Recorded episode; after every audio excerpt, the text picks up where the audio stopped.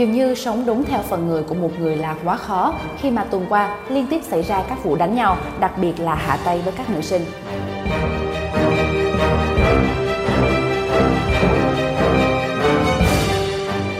Mấy ngày qua, dư luận hết sức phẫn nộ với hành vi côn đồ của kẻ đánh giả mang một nữ sinh sau va chạm giao thông.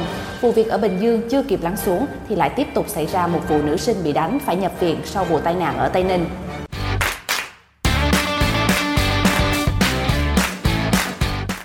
Cụ thể, khoảng 17 giờ ngày 7 tháng 12, tại đường Bùi Ngọc Thu, phường Tân Bình Hiệp, thành phố Thủ Dầu Một, xảy ra một vụ va chạm giao thông. Một thanh niên điều khiển xe máy chở theo một phụ nữ lưu thông trên đường. Khi đi đoạn khu phố 5 thì bất ngờ xe sang đường đột ngột, khiến cho xe đạp điện đi phía sau do em Võ Ngọc Khánh Vi, sinh năm 2005, điều khiển không kịp xử lý, đã tông vào phía đuôi xe. Cú va chạm mạnh khiến cả hai xe ngã ra đường. Tiếp đó, một phụ nữ điều khiển xe máy ngay phía sau cũng không kịp xử lý, tiếp tục lao vào hiện trường vụ tai nạn. Sau khi xảy ra va chạm, nam thanh niên ngay lập tức lao vào, dùng tay chân, gậy ba khúc đánh vào đầu MV, gây thương tích rồi bỏ đi khỏi hiện trường.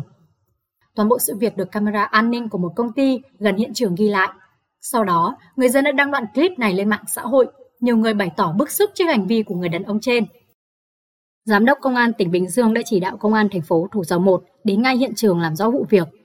Qua thu thập thông tin từ nhân chứng tại hiện trường và của những người chứng kiến, bằng các biện pháp nghiệp vụ, chỉ trong thời gian ngắn, cơ quan cảnh sát điều tra đã xác định được đối tượng gây thương tích cho MV là Lê Tấn Thành, sinh năm 1991, ngụ tại phường Tương Bình Hiệp, thành phố Thủ Dầu Một, Bình Dương và mời đối tượng về trụ sở công an làm rõ.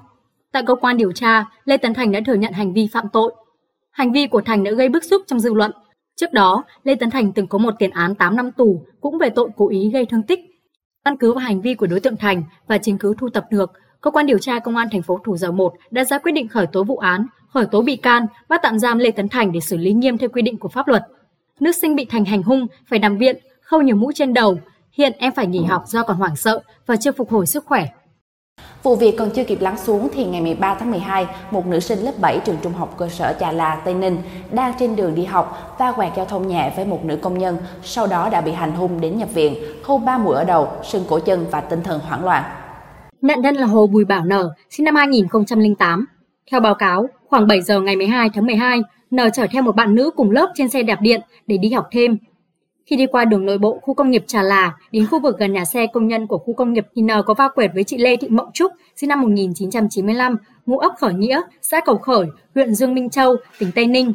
Lúc này chị Trúc đi bộ sang đường, sự cố làm cả hai ngã xuống đường.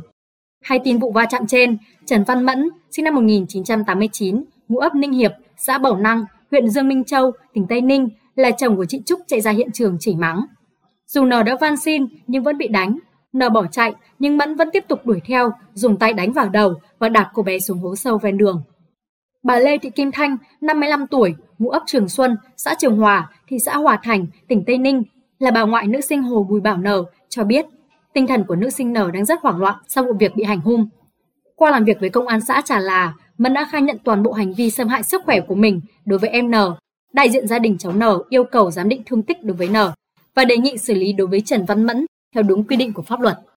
Nói về vụ việc ở Bình Dương, luật sư Nguyễn Anh Thơm, đoàn luật sư Hà Nội cho biết, hành vi của đối tượng thể hiện sự côn đồ, hung hãn, không những xâm hại nghiêm trọng đến tính mạng, sức khỏe của người khác mà còn xâm phạm đến trật tự, an toàn nơi công cộng.